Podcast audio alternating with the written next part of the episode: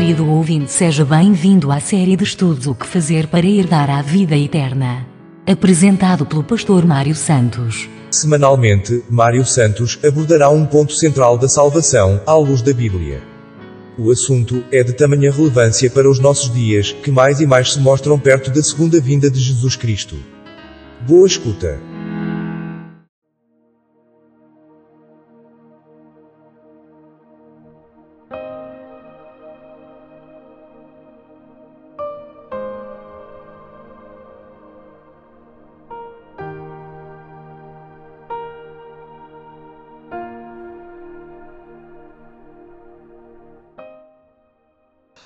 Shalom, queridos irmãos. Eu vou começar a partir de hoje uma sequência de lições sobre que faremos para herdar a vida eterna. Estamos numa fase bastante sensível da nossa caminhada como cristãos. Temos visto na televisão nos eh, noticiários sinais evidentes de que o fim está às portas.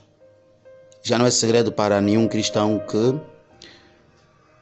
a profecia de Mateus 24 está a ser cumprida, literalmente cumprida. Podemos sentir isso. Até os eh, mais distraídos já começaram a perceber que, de facto, estamos mesmo à beira do final a cortina vai fechar-se. Estamos no último ato. O criador da peça que se chama Vida colocou os atores no fim.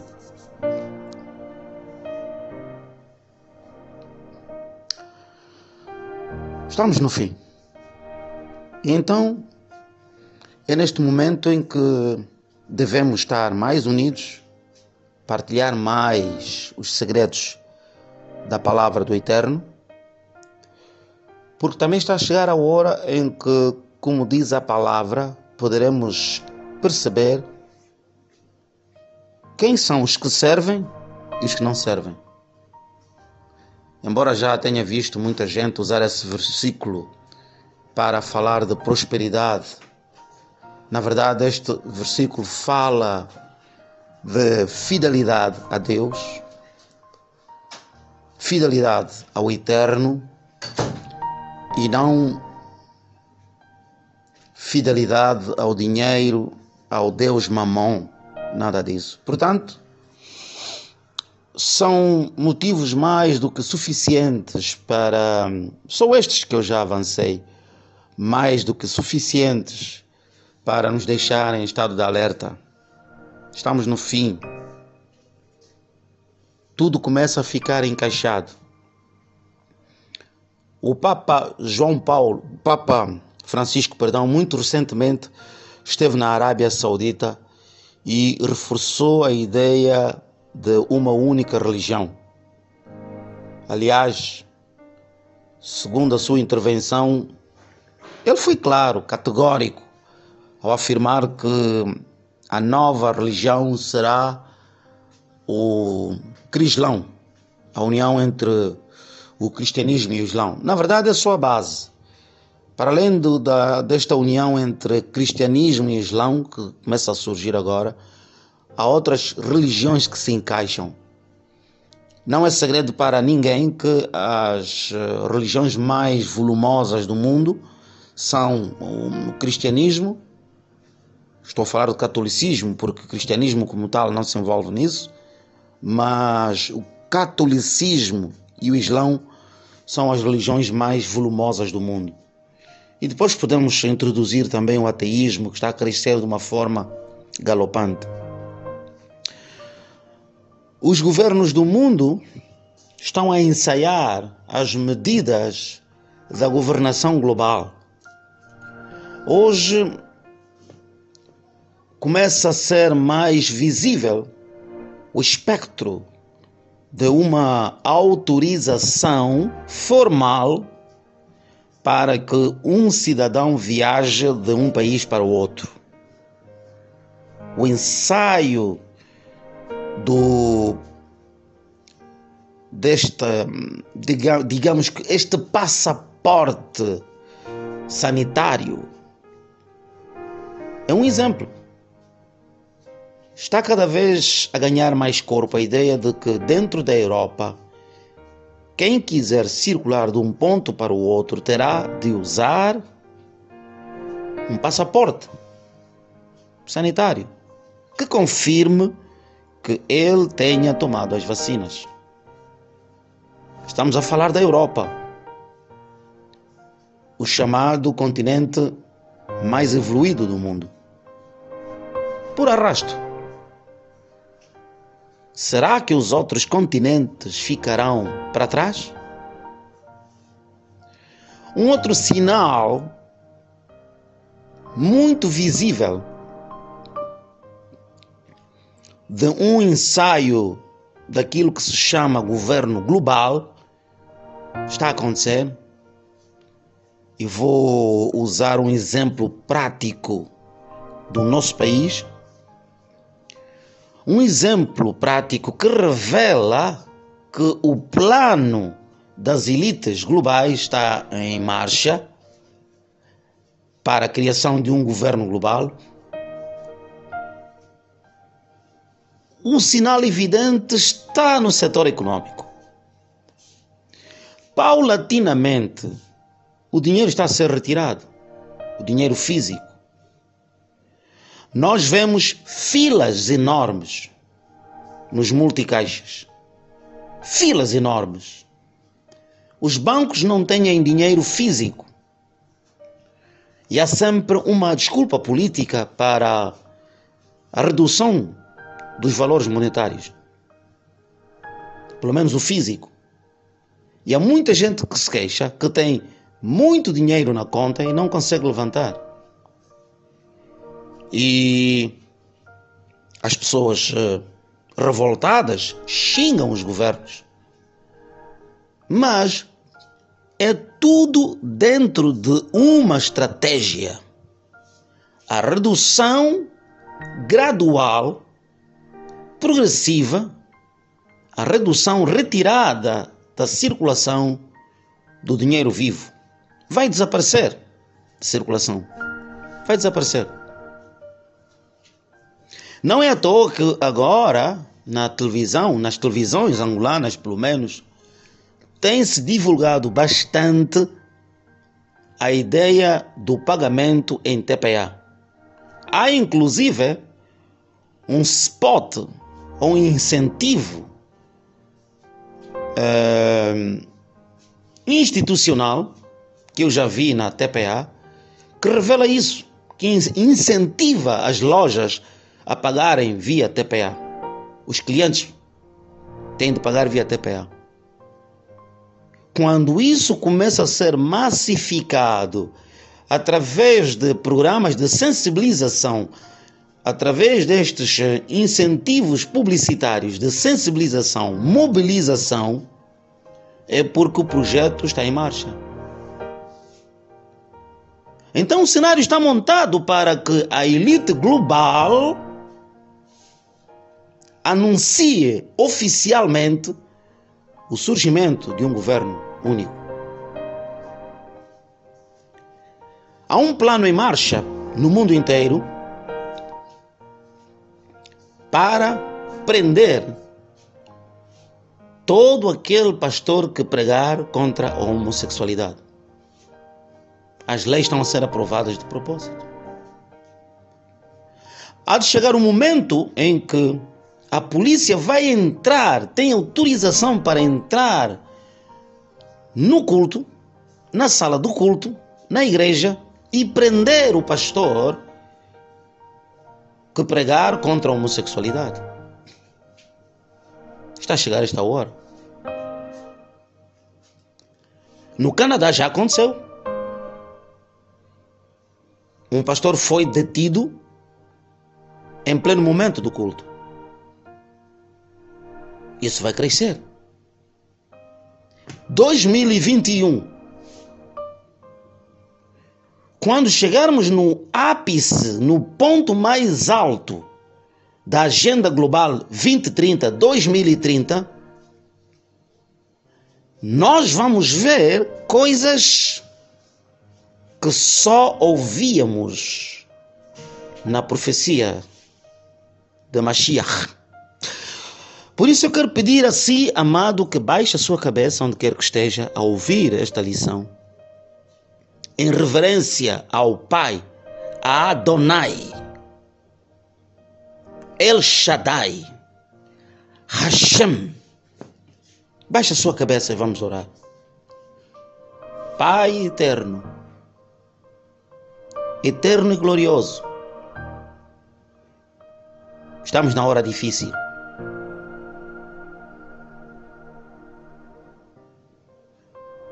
Tudo vai apertar. Como disseste na tua palavra, se fizeram isso com um pai da família, o que será dos seus domésticos? Oh, glorioso! A igreja foi açoitada no início,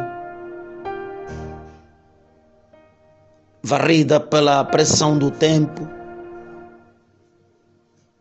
Os teus ministros foram mortos por causa da pregação do Evangelho. E ainda era o princípio.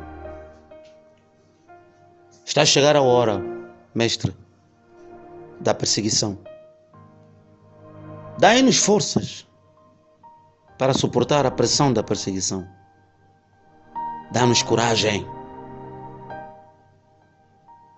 Pai, não permita que, que muitos se desviem. Disseste na tua palavra que todos aqueles que o Pai te deu jamais se desviariam, jamais se perderiam.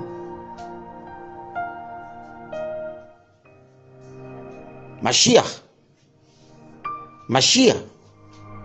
Mashiach. Yausha.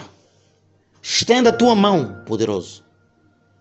Agarra com a tua mão o teu povo que conquistaste com teu sangue. E não permite que o inimigo os arrebate das tuas mãos. Tu és o pastor verdadeiro, não és o mercenário. Entras pela porta. Ajuda o teu povo a suportar, suportar a dor da perseguição. Dá-nos força, alento. Oh. Meu Senhor, meu Senhor, Antipas foi cozido dentro de uma estrutura de metal por causa do teu nome. Meu Senhor, meu Senhor, meu Senhor, Mashiach, Mashiach, Mashiach, ajuda-nos nesta hora. Kadosh, ajuda-nos. Não nos queremos perder. E neste momento em que eu quero partilhar uma palavra com os meus irmãos, ajuda, Mashiach, para que eu não pregue sabedoria terrena, humana, mas somente os teus conhecimentos. Eu te peço. Adonai, obrigado por teres enviado o teu Mashiach. El Shaddon, obrigado. Yahweh, Yahweh, Yahweh, obrigado. Aleluia, aleluia. Que farei para herdar a vida eterna? Primeira parte. Mashiach é a semente da salvação. E a Usha é a semente da salvação. A semente que viajou do Éden até a casa de José e Maria. é a semente, Machia. Cristo, o Eterno. Foi o mesmo que, quando se ditou a sentença ao inimigo, ao adversário, Adonai, na sua fúria, virou-se para a serpente e disse: Por teres feito isto, toda a tua vida rastejarás no pó, com o teu ventre andarás, e pó comerás todos os dias da tua vida, até que sejas destruído. Será lançado no lago de enxofre para destruição eterna.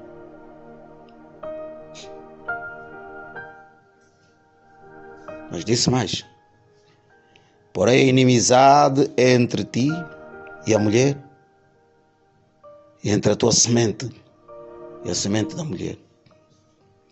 Esta semente é Machia, que estava lá em cima, como diz a palavra do Eterno no livro de João, capítulo 1, versículo 1. Era o Verbo, Machia, e o Verbo se fez carne. Esta semente que o adversário tentou combater, destruir. Quando ele percebeu que a semente estava em Abel, levantou Caim para destruir Abel. Só que Adonai é muito mais sábio. Adonai coloca semente em Sete. Esta semente entra na arca com Noé.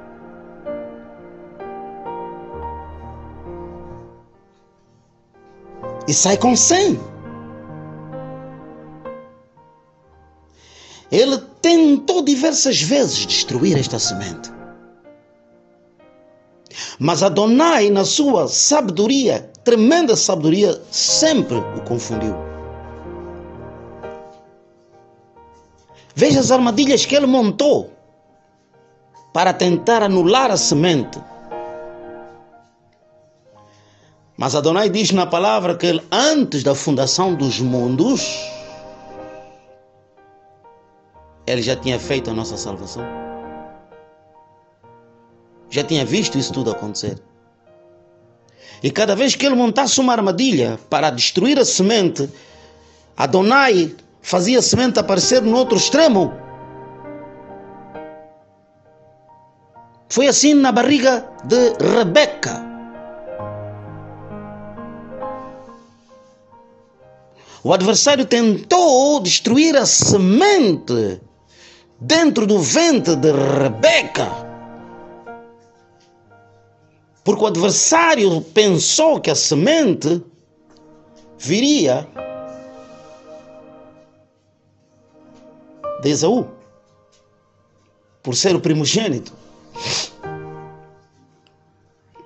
Mas Adonai põe a semente nas mãos de Jacó. Dentre os filhos de Jacó, ele pensou que a semente estaria em Ruben. Ele faz a semente aparecer na casa de Judá. Aleluia! Nem mesmo Levi, que foi levantado como sacerdote, ficou com a semente. Entregou a semente num guerreiro. Um homem que, quando se embriagou, deitou-se com a sua nora, viúva. Quando ele viu que a semente estaria dentro da casa de Israel, tentou, através de práticas pouco ortodoxas, destruir a semente. A semente foi aparecer na casa de Raab, uma meretriz. Raab.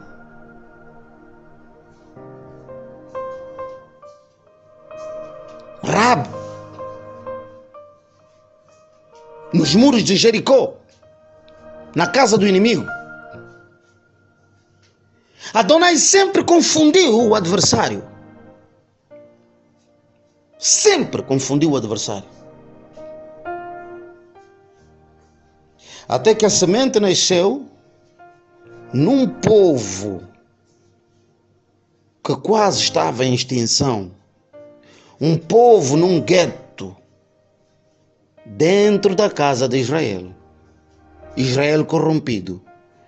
Mas ele preservou uma mulher dentro da terra aramaica, num espaço pequeno. E veja que, mesmo onde vivia Maria e o seu noivo José, Yeshua, na região em que ele se encontrava, era a região para onde a região onde estava a comunidade menos pura, menos santificada. Galileia. Não em Judeia. Na Galileia. Terra dos desolados. Terra, área do Gadareno endemoniado. Onde Machia fez a maior parte dos seus milagres. Porque era a zona mais endêmica era na zona onde se encontrava a comunidade mais misturada entre babilônicos e judeus. Foi lá, naquela comunidade desprezível, em Nazaré, onde a semente foi colocada no ventre de Maria, uma jovem de 16 anos. Oh glória! Ninguém esperava. E foi usado um jovem da casa de Judá, descendente de Davi, cumpria-se então o plano de Adonai. O plano de Adonai estava a ser cumprido. Aleluia. Aleluia. Aleluia. Aleluia. O plano estava a ser cumprido como Adonai desejou. Adonai envergonhou o seu adversário. E a maior humilhação aconteceu na cruz. Irmão, deixa-me dizer-lhe uma coisa. Se você pensa que Machia suportou a dor por ter vindo do céu, você está enganado. Machia era 100% homem. Não era metade Deus, nem metade homem. Essa é uma doutrina da Grécia, que inventou Hércules. Metade homem, metade Deus, metade Zeus. Machia era homem na totalidade. Veio como uma semente, uma semente veio como uma semente. Essa semente se tornou homem. A própria Bíblia diz que ele não teve por usurpação ser superior a ninguém. Tornou-se homem. Fez-se homem como tu e eu, amado. Homem. Viveu as mesmas paixões. Teve os mesmos desejos.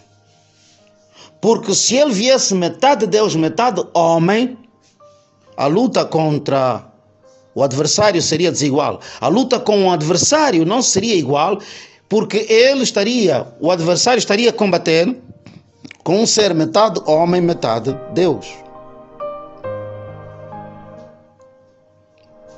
Mashiach, Mashiach comprou a nossa liberdade das mãos do iníquo porque ele era 100% homem. Semente que veio do céu. Semente que veio do céu. Habitava nele o Espírito do Senhor. Os que lhe antecederam, sobretudo Sansão, é o exemplo mais prático, mais visível da manifestação do Espírito Santo nos homens. Os que lhe antecederam também tinham momentos de interação com o Espírito do Senhor, eram possuídos.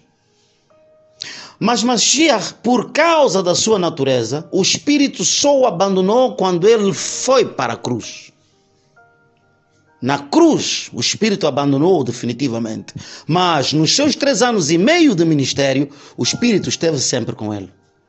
Mas para que o Espírito estivesse com ele, ele fez por conseguir isso. Primeiro, foi obediente. Até na morte foi obediente. Até ir parar na cruz foi obediente. Ele obedeceu em tudo. Se, despojou da sua natureza divina, desceu como homem, viveu como homem, apaixonou-se como homem pelas coisas da vida como homem e viveu como homem. Ele apaixonou-se pelos homens, por isso é que se entregou para morrer daquela forma como morreu não recuou. Que farei eu para herdar a vida eterna? Abra comigo Marcos capítulo 10, versículo 17.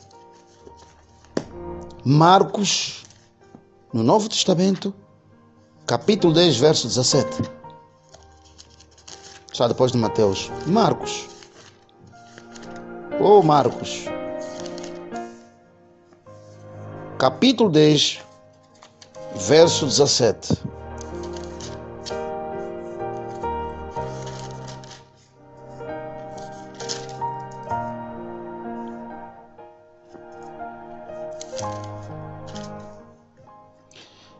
Vamos ler até 30. E pondo-se a caminho, correu para ele um homem, o qual se ajoelhou diante dele e lhe perguntou: Bom mestre, que farei para herdar a vida eterna? Um jovem aparece diante de Mashiach e lhe pergunta: Bom mestre, o que farei para herdar a vida eterna? E Yahushua lhe responde, lhe disse: Por que me chamas bom? Ninguém há bom senão um. Não há bom na face da terra. Por que, que ele rejeitou que fosse chamado de bom? Porque ele era homem. E ele disse que só há um que é bom: Adonai. E mais ninguém. Só há um que é bom: Adonai e mais ninguém. Ele rejeitou o título de bom porque para ele, Mashiach, bom só Adonai, só El Shaddon e mais ninguém. No entanto, Mashiach não deixa o jovem sem resposta. Ele diz: Tu sabes os mandamentos: não adulterarás, não matarás, não furtarás, não dirás falsos testemunhos, não defraudarás alguém, honra a teu pai e a tua mãe. Ele, porém, respondendo, lhe disse: Mestre, tudo isso guardei desde a minha mocidade. Para por aí um bocadinho. Nós estamos a ver alguém que frequentava a igreja. Estamos a falar de alguém que frequentava a igreja, que cumpria os seus mandamentos, dava os dízimos, não roubava, não adulterava, cumpria com todas as obrigações dos mandamentos, no entanto, tinha dúvida da sua salvação. Escuta, irmão, isso é muito poderoso. Porque às vezes pensamos, temos esta ilusão, este engano, e pensamos que pelo facto de sermos colaboradores na igreja, sermos dizimistas, porque temos um bom testemunho, somos bons convivas, amamos ao próximo, julgamos que já estamos salvos. Este jovem fazia isso. Ele cumpria tudo. Aparentemente era um jovem exemplar. Porque Machia lhe diz: Tu sabes os mandamentos: não adulterarás, não matarás, não furtarás, não dirás falsos testemunhos, não defraudarás alguém, honra a teu pai e a tua mãe. Ele disse: Eu já faço isso.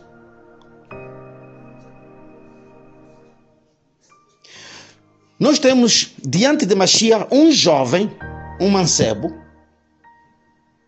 que cresceu na igreja. Cresceu na igreja. E ele cresceu a cumprir os mandamentos desde pequeno. Por isso é que ele disse: Eu tenho feito isso, mas tenho dúvidas da minha salvação. Por que, que ele foi procurar Mashiach? Porque se ele não fosse um jovem que conhecesse o sacerdócio, que conhecesse a vida dos mestres da palavra, não procuraria por Mashiach. Se ele procurou por Mashiach, é porque ele reconheceu em Mashiach a autoridade espiritual. Logo, tinha de ser um jovem com crescimento na palavra. Nós estamos em presença de alguém que certamente, para além das posses que ele tinha, era um grande estudante da palavra. Não convivi com ele, mas analisando a história, olhando para este cenário, eu estou a ver um jovem que tenha uma cultura religiosa tão alta que poderia ser chamado um teólogo. Provavelmente ele não tivesse qualquer cargo na igreja, mas pelo facto de ter posses naquela época em Jerusalém, ele tinha que estar ligado às atividades da igreja. Então não era um jovem qualquer. Não era um jovem que caía na noite. Não era um jovem que se embriagava. Não era um jovem que estava na prostituição, na mentira, na lascívia. Não era um jovem que passava o dia no Facebook a enviar mensagens porcas, a publicar mensagens indecentes a ver fotografias de mulheres nuas. Era um jovem que tinha um comportamento social aceitável. Ou seja, aos olhos do mundo, ele era um bom cristão. Olhando para este cenário, leva-me a compreender que este jovem era um exemplo para os jovens da sua cidade. Tinha posses, certamente usava peças de ouro no seu corpo, falava bem e conhecia os mandamentos. Faz-me lembrar aqueles cristãos hoje em dia que dizem ser bem-sucedidos porque são dizimistas. Porque dão os dízimos e eles dizem que são bem-sucedidos tem um bom emprego, uma boa viatura, uma boa esposa. A esposa até às vezes é confundida com uma modelo ou uma manequim, com uma star girl ou star woman. Ela, a esposa, até pode ser capa de uma revista. E ele é o irmão que ajuda todos na igreja. dá boleia aos irmãos na igreja, está sempre ao lado do pastor, cumpre todas as orientações que vêm da liderança. E então pensamos que ele está salvo. Mas olha o que é que este jovem diz. Ele, porém, respondendo, lhe disse: Mestre, tudo isso guardei desde a minha mocidade. cresceu na igreja. E pode-se dizer que era uma pessoa sem mácula, porque ele não ia falar com Mashiach mentindo. Sabendo que Mashiach, para além de tudo, para além de Rabi, também era profeta, ele sabia que Mashiach podia ler a sua vida e não teria coragem, sendo uma pessoa que tenha crescido na igreja, não teria coragem de mentir a Mashiach. Não iria mentir a Mashiach. Ele iria dizer a verdade a Mashiach. E foi exatamente isso que ele fez. Ele disse: Mestre, eu cresci na igreja. Não conheço um outro movimento religioso, espiritual na face da terra, senão o judaísmo. É aqui onde eu nasci, é aqui onde eu cresci, eu faço isso, eu cumpro, as pessoas à minha volta sabem. E veja, ele não se encontrou com Mashiach na rua. Perdão, não se encontrou com Mashiach dentro de uma casa, só os dois. Ele encontrou-se com Mashiach na rua. Havia testemunhas à sua volta. Não teria coragem de mentir com pessoas ao pé a ouvirem. Não faria isso. Não faria isso. Mestre, tudo isso guardei desde a minha mocidade, mas estou confuso. E às vezes você pensa: não, eu sou um grande dizimista, já estou salvo. E às vezes até publica o teu sucesso material e financeiro, as casas que tem, as posses, os carros, as roupas, e faz um título na tua publicação: Abençoado por Deus. E, infelizmente, você coloca na cabeça que, pelo facto de estar socialmente bem, por ter um bom emprego, por estar bem financeiramente, não anda de mão estendida a pedir, você acha que vai para o céu. Há irmãos que até fazem uma confusão entre prosperidade financeira e vida espiritual plena. Ouça, um pobre também entra no céu. Vou dizer de novo: um pobre a cair aos pedaços também entra no céu. Aquela irmã que não tem comida às vezes, está sempre na igreja a pedir ajuda da ação social, ela pode entrar no céu. Aquele jovem que não tem emprego pode entrar no céu.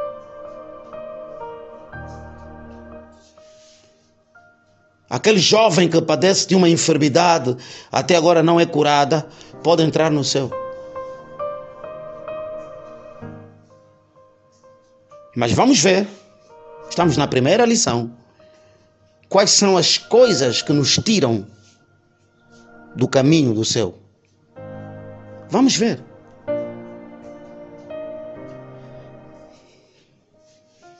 As coisas que nos tiram do caminho do céu. Vai começar agora a grande perseguição aos cristãos. Você está preparado? para abandonar a vida de luxo dos comeretes e beberetes? Você está preparado para se esconder em cavernas? Você está preparado para ser açoitado por causa do nome de Mashiach? Veja o que está acontecendo com os nossos irmãos na Coreia do Norte. O que está a acontecer com os nossos irmãos no mundo árabe, na China, Veja o que está acontecendo. E acha que só eles é que vão ser perseguidos? A perseguição é para o mundo inteiro, meus irmãos. No dia em que você sentir que o mundo não se preocupa consigo, mesmo sendo cristão, ninguém está preocupado consigo, ninguém lhe persegue, saiba que alguma coisa está errada consigo. Você está na igreja falsa. Ah, mas lá também prega-se o evangelho. Sim, Satanás conhece a Bíblia. Hum.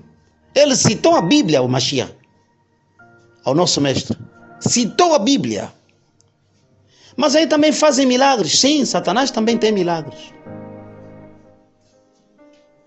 Epa, mas aí eu dei os meus dízimos e a minha vida prosperou. Sim, Satanás também faz isso. É momento de começar a traçar o caminho da vida eterna. Mashiach, olhando para ele, o amou e lhe disse: Falta-te uma coisa. Toma uma decisão a partir de agora de me seguir. É o que te falta. Sabe, você está na igreja, é próspero. Houve um evangelho, um evangelho que só lhe empurra para os bens materiais, lhe empurra para a prosperidade material, lhe empurra para a prosperidade financeira. Um evangelho que lhe empurra para ter coisas que o mundo ama. É esse tipo de evangelho que você ouve.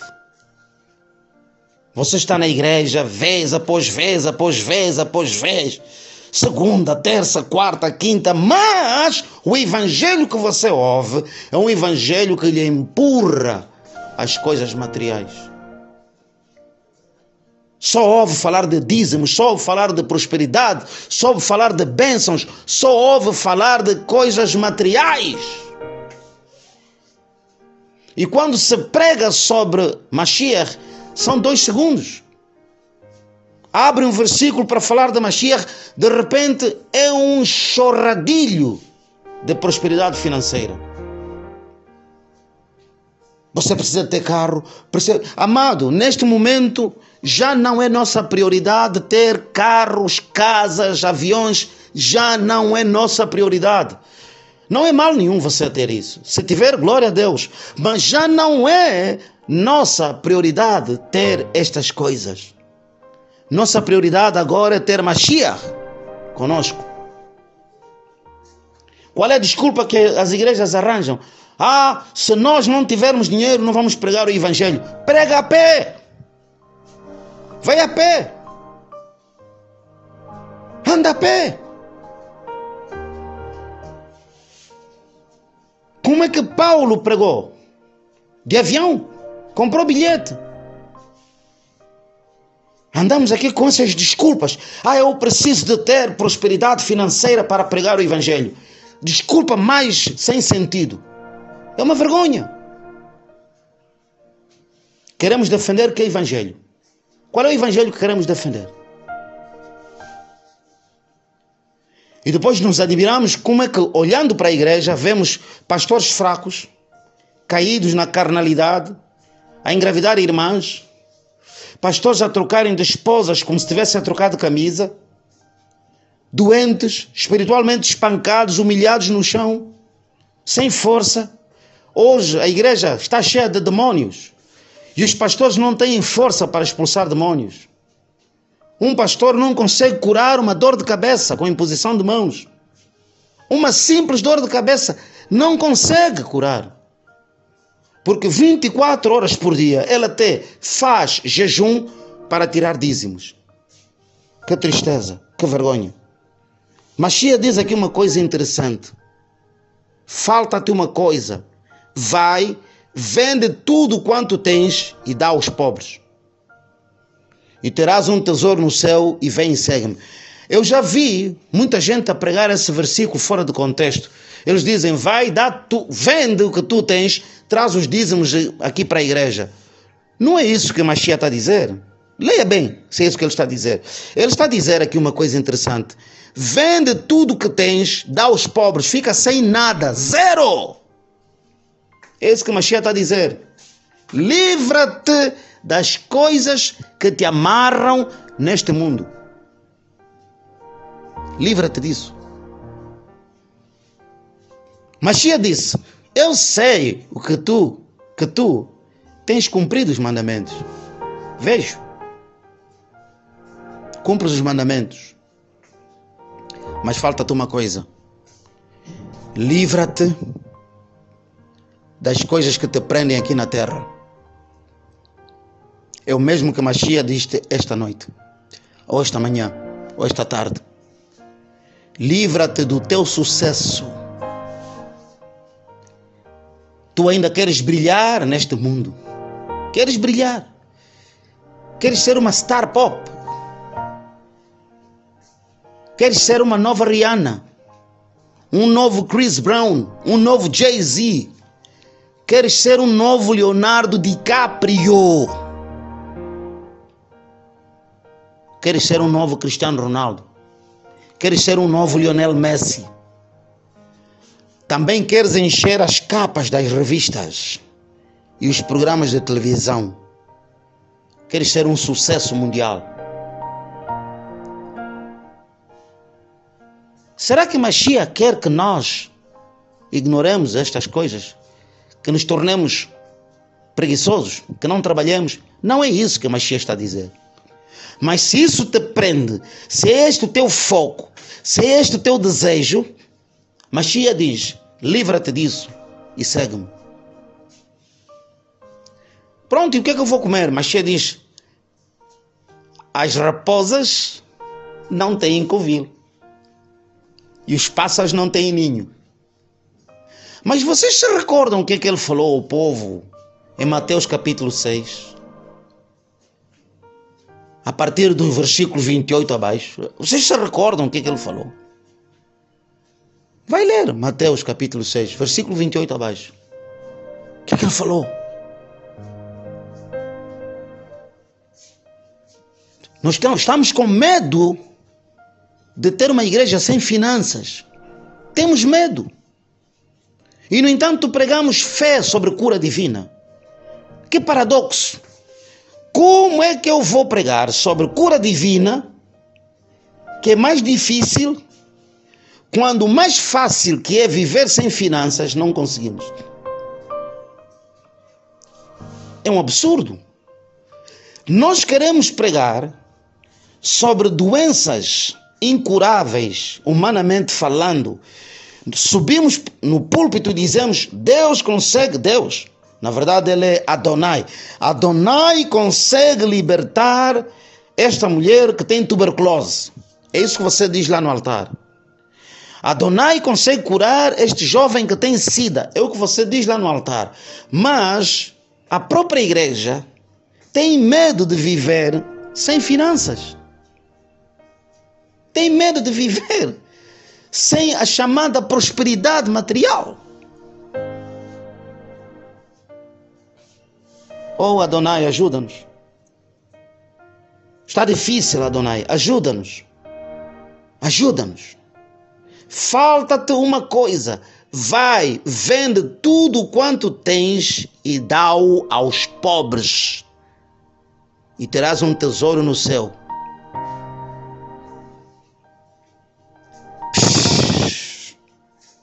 Dura coisa me pediste, Senhor. Vou abandonar o meu Maserati, o meu Rolls Royce. Vou largar o meu iX35, como é que chama o carro? Meu Hyundai. Não. Vou largar as minhas novelas. Não. O bom futebol da Liga dos Campeões? Não. Vou largar a minha discussão sobre partidos, qual é o melhor partido, qual é o que vence as eleições, se é o MPLA, se é a UNITA. Largar isso. Oh, Mashiach, que é isso? Vou largar aquele ambiente bonito, com as minhas comadres sentadas ao sábado, numa boa almoçarada na casa da irmã fulana, que é diaconisa como eu, colaboradora na igreja como eu, assistente como eu, do protocolo como eu, do grupo coral como eu, grupo de louvor como eu, intercessora como eu, largo isso. Ela até também é da igreja. E quando nós nos sentamos, falamos da palavra. Ô oh, Machia, não faz mal beber uma cervejinha depois de domingo, até porque já cultuamos. Domingo à tarde já cultuamos. Já cumprimos com a nossa parte. Mas Xiar diz: Eu quero a tempo integral. Não te quero pela metade. Eu quero-te a tempo integral. Eu quero-te de manhã, de tarde, de noite. É assim que Mashiach diz. Eu te quero a todo instante. Assim tu vais ter um galardão lá no céu. É o que diz Mashiach. Terás um galardão lá no céu. Mas, como muitos jovens, versículo 22, pesaroso desta palavra, retirou-se triste, porque possuía muitas propriedades. E ainda queremos empurrar os irmãos para a prosperidade financeira. Marcos capítulo 12, 41 e 44.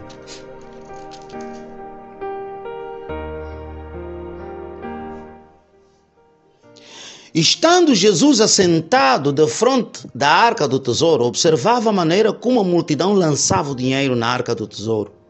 E muitos ricos deitavam muito. Vindo, porém, uma pobre viúva, deitou duas pequenas moedas que valiam meio centavo. E chamando os seus discípulos, disse-lhes: Em verdade vos digo que esta pobre viúva deitou mais do que todos os que deitaram na arca do tesouro porque todos ali deitaram do que lhes sobejava, mas esta, da sua pobreza, deitou tudo o que tinha, tudo o seu sustento. Isso que eu disse. A pobre vai entrar no céu. Eu disse, volto a dizer, Deus, Adonai, não é contra o facto de nós termos dinheiro. Mas Adonai quer que nós nos livremos deste dinheiro. Num outro estudo eu falei, estabeleci a diferença entre luxo e necessidade. Não vou entrar outra vez em detalhes hoje. Mas repara, uns foram deitar lá caminhões de dinheiro na arca do tesouro.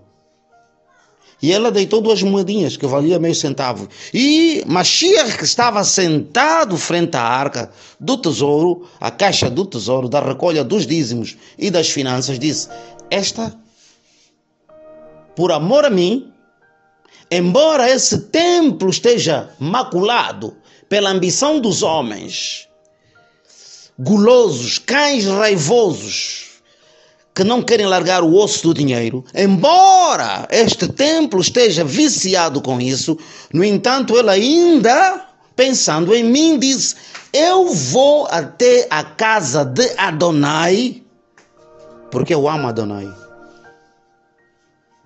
Não foi para exibir o seu Maserati, não foi para exibir o seu iX35, não foi para fazer isso, mas ela foi por amor a Mashiach. O que Mashiach quer é amor total, incondicional ao Pai, Adonai. E isso não se revela no valor monetário que nós temos, nem na nossa posição social. Não se revela aí, revela-se na decisão, decisão que tomamos de rasgar o nosso coração para que Mashiach habite nele. E se Mashiach habita no nosso coração, nós não nos importaremos daquilo que temos, Vamos viver com aquilo que conseguirmos. Estou quase a terminar a primeira parte desta lição. Que farei para herdar a vida eterna? A primeira lição desse estudo, dessa sequência de estudos. Devemos reconhecer o nosso estado pecaminoso. Efésios capítulo 2, verso 1. Efésios capítulo 2, verso 1. Eu falei-lhe da semente que nasceu no Éden, no Éden a semente que partiu do Éden. Efésios capítulo 2, versículo 1. E vos vivificou, estando vós mortos em ofensas e pecados. Segunda de Timóteo, capítulo 1, verso 9. Segunda carta a Timóteo, capítulo 1, verso 9. Timóteo. Oh, Timóteo irmão Timóteo. Aleluia. Aleluia. Timóteo capítulo 1, verso 9. Segunda carta de Timóteo capítulo 1, verso 9. Portanto, verso, verso, começa pelo versículo 8. Portanto, não tem vergonhas do testemunho do nosso Senhor, nem de mim, que sou prisioneiro seu. Antes participa das aflições do Evangelho, segundo o poder de Deus, que nos salvou e chamou com uma santa vocação, não segundo as nossas obras, mas segundo o seu próprio propósito e graça que nos foi dada em Cristo Jesus antes dos tempos dos séculos. Mashiach. Você pode ler também Romanos capítulo 8, versículo 28 até 30, mas eu vou ficar com Timóteo. Mashiach não olhou para a condição daquele jovem, o mancebo rico, que estava agarrado às coisas materiais. Ele veio por causa daquele jovem. Ele sabia que aquele jovem havia de o negar. Mas ele veio por aquele jovem. Não veio porque aquele jovem era estudante da Bíblia desde pequeno. Ele veio mesmo sabendo que nós estávamos mortos nos nossos pecados. Ele aceitou descer aqui na terra para cumprir com o plano de Adonai, seu pai, resgatar a humanidade. Ele preferiu descer. Jovens como aquele mancebo, homens cristãos como aquele mancebo, Mashiach veio por causa deles. Então, é da nossa responsabilidade ouvir o chamado de Mashiach. Veja o que, é que ele diz aqui no verso 8. Portanto, não tem vergonhas do testemunho do nosso Senhor. Sabe que muitos vão começar a envergonhar-se do testemunho do nosso Senhor. Vai chegar o momento em que Bíblias vão ser enterradas, escondidas, queimadas por aqueles que se dizem cristãos hoje. Hum. Eu quero ver a reação que vais ter quando quiseres viajar. Quando quiseres viajar para a Europa ou para a América e na embaixada te pedirem para renunciar a Mashiach. Quando lhe disserem quer viajar, nós sabemos que você é cristão.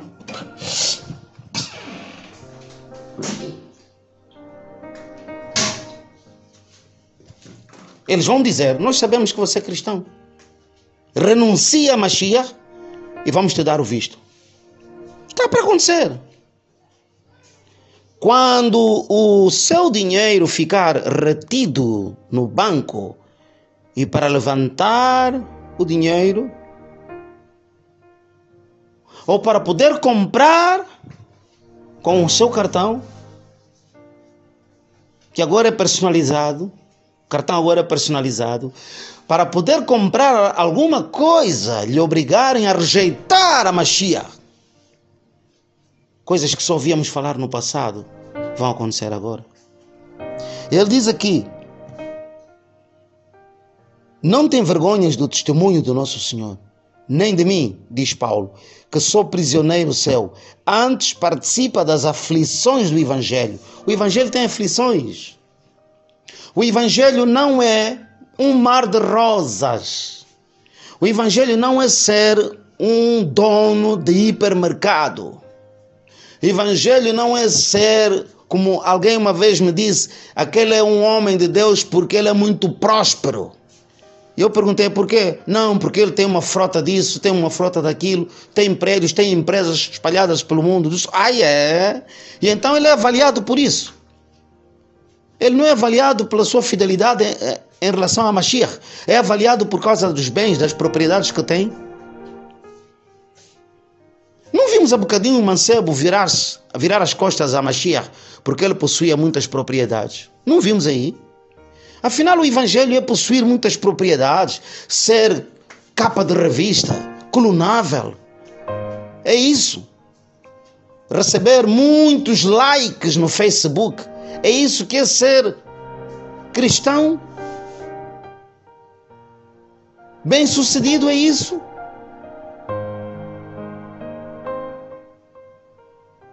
Paulo diz: as aflições do Evangelho.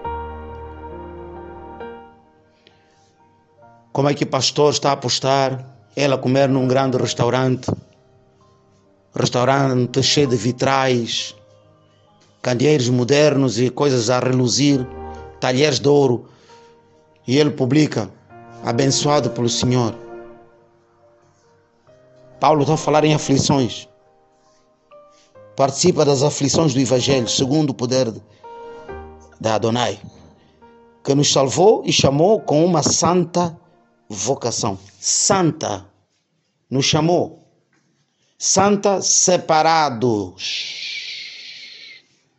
Santa vocação nos chamou para estarmos separados, para que não toquemos em nada que seja impuro. A nossa chamada é esta.